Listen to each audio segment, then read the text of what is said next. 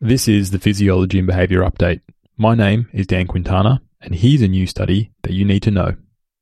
A new study published in the journal Neuropharmacology suggests that oxytocin improves learning in rats. There has been considerable research interest in the role of the neuropeptide oxytocin in social behavior, but recently there's been more focus on oxytocin's non social effects. In this study, Roberts and colleagues from the University of California, San Diego examined the effects of oxytocin on learning and motivation in rats. Specifically, learning was assessed by examining performance on the probabilistic reversal learning task. Here, rats were placed in a chamber with two small openings. At the beginning of each trial, the rats poked their noses in one of these two openings and were either rewarded with strawberry milkshake or punished with bright illumination.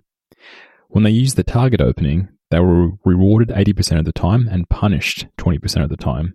When they used the non target opening, they were punished 80% of the time and rewarded 20% of the time. After eight successful reward choices, the targets were switched around. The faster the rats realized the switch was indicative of faster learning.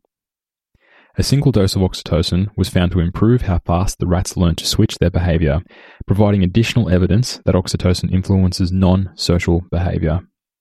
Of clinical interest, in individuals with schizophrenia have demonstrated deficits in how quickly they learn to switch behaviors, so these results suggest an additional treatment target for intranasal oxytocin.